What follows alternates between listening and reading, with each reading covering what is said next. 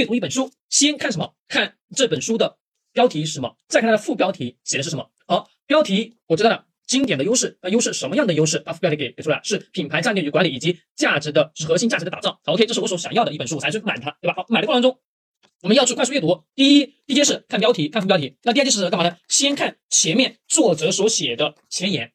不要去看别人的推荐，别人书里面写，哎呀，这个推荐这本书有多么多么好，那不重要，那是只是别人什么他所认为的观点，你可以大致去浏览一下，重点看什么？看这本书的前言，就是看一本书的前言。前言看完之后，那接下来什么？我就知道了，这本书大致会讲什么样的内容。其实标题已经明明确告诉了，只是说这个过程中，作者作者他自己会去加一些自己的一些呃理解，或者说一些话，或者说他在这个文章就是在前期这本书当中，他最为核心的一部分内容可能会放到前言里面。好，阅读完前言之后，我心里有底了，他要阅他要讲的是什么东西？那接下来做一件事就是看这个书籍的目录，对不对？首先。看完标题，看完前言，第三件事就是阅读它的目录。目录当中，我们怎么去看的？第一个，那前面的这一章就拿这本书来举例子。那前面第一章前面写的都是一些案例啊，各位，这些案例是什么？这些案例就是他在讲这个事情，就是这个品牌怎么去打造，怎么有什么样的核心等等相关的。好，这些我们看一看他所举的案例，以及他在强调这个经典优势，哪些是经典性、经典性的优势，以及它有多么重要，他在强调强调这个观点。好，OK，我这个前面这一章快速的阅读。快速阅读就是我们大致去了解一下作者举的哪些例子、哪些案例，在自己脑子当中过一遍。那这个时候大家会说啊，当中有一些经典的词语、经典的名言，我是否要拿本子跟笔把它抄下来？各位，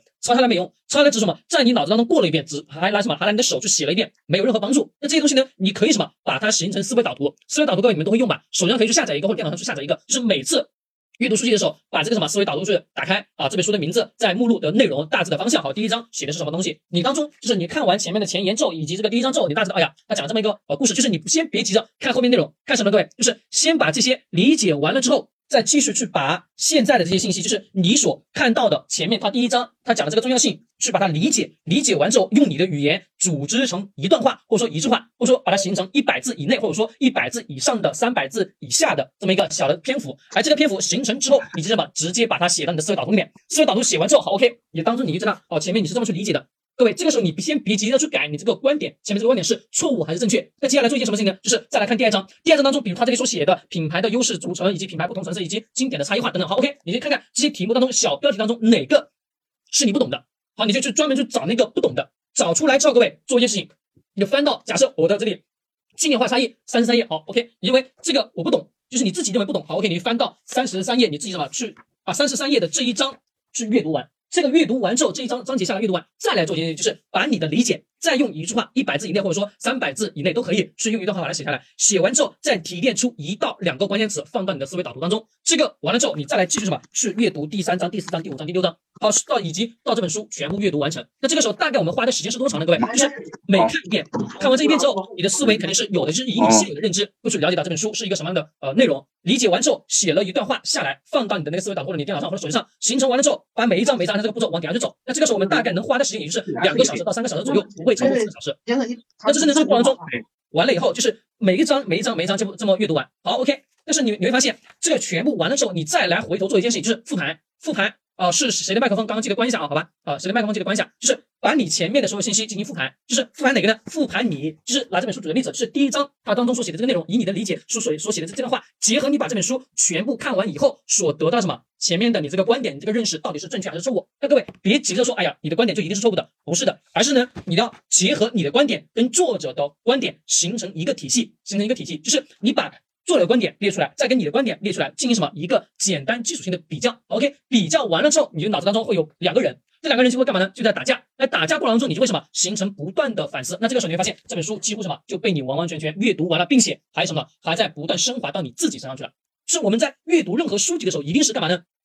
先去把作者的原有的意思先理解。理解完之后，把它形成思维导图，再来去看看当初自己看第一章或者看看作者那个序言的那个观点是否是保持一致，就是以你的理解是一致。再把书全部看完之后，再来跟你当初所写的那个前面的那个总结是否是一样的。如果说是一样的，大致相同的，那好，OK，你这本书是吧，几乎能吸收到百分之七十以上。那如果跟我们前面所写的那段话不同怎么办？那不同呢，也就是先别急着去反驳自己，先是干嘛呢？静下来想想，跟作者的这个内容有多大的偏差？为什么他的理解是这样，以及为什么你的理解是这样？那这个时候你也不需要是说作者的观点是错误的，因为没办法去判断他到底是正确还是错误。有说什么？我们学会两者同存，啥意思？也就是说，我们把自己的观点跟作者的观点形成到一个环境当中，就是我们自己两个观点都放到脑袋当中。那这个时候，这两段话一定要什么？把它写在你的思维导图上。写完之后，你过了一段时间之后，再重新拿起这本书，再去静下心来，再按照什么你现有的理解一样的，按照刚刚所说的方式，再去什么翻开书籍的目录页，你去看看哪个环节、哪个啊哪个章节是自己还没有。非常明白或者说不理解的，再去看，你会发现又有一种新的观点出来。这个时候你会发现，你阅读一本书会有三个观点，一个作者的，一个是两个是你自己的，再把这三个观点全部整合到一起，各位，这就直接性的干嘛？变成了你自己身上现有的价值观点体系。那各位，这个时候也是在不断的培养什么？培养你写作的能力。啥意思？就是说你会发现，它已经什么变成，我们可以把它理解为这种叫做洗稿。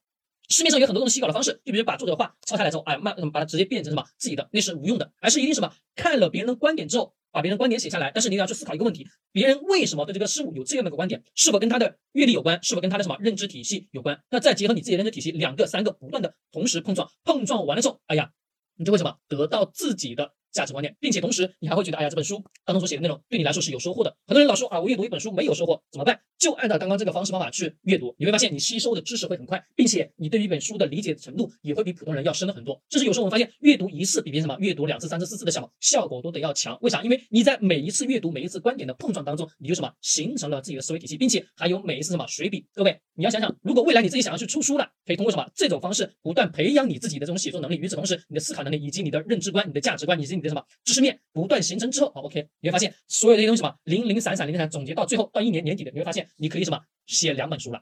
就是你看了大量数据之后，这些每一段话、每段话内容下来之后，你发现变成自己的观点以后啊，再把它什么编策成书籍，你会发现写一本书它已经什么变得非常非常简单。所以我们老是会看到，哎呀，别人出一本书好像挺啊，好像特别特别困难，其实不是，就是我们还没有真正的去找到方法。我以实话告诉大家，我的第。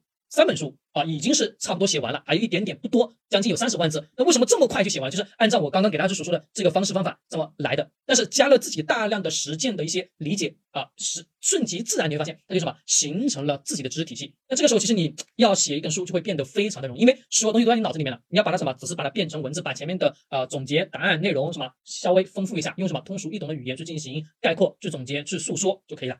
啊，各位，这是我教大家所阅读书籍的一种方式方法。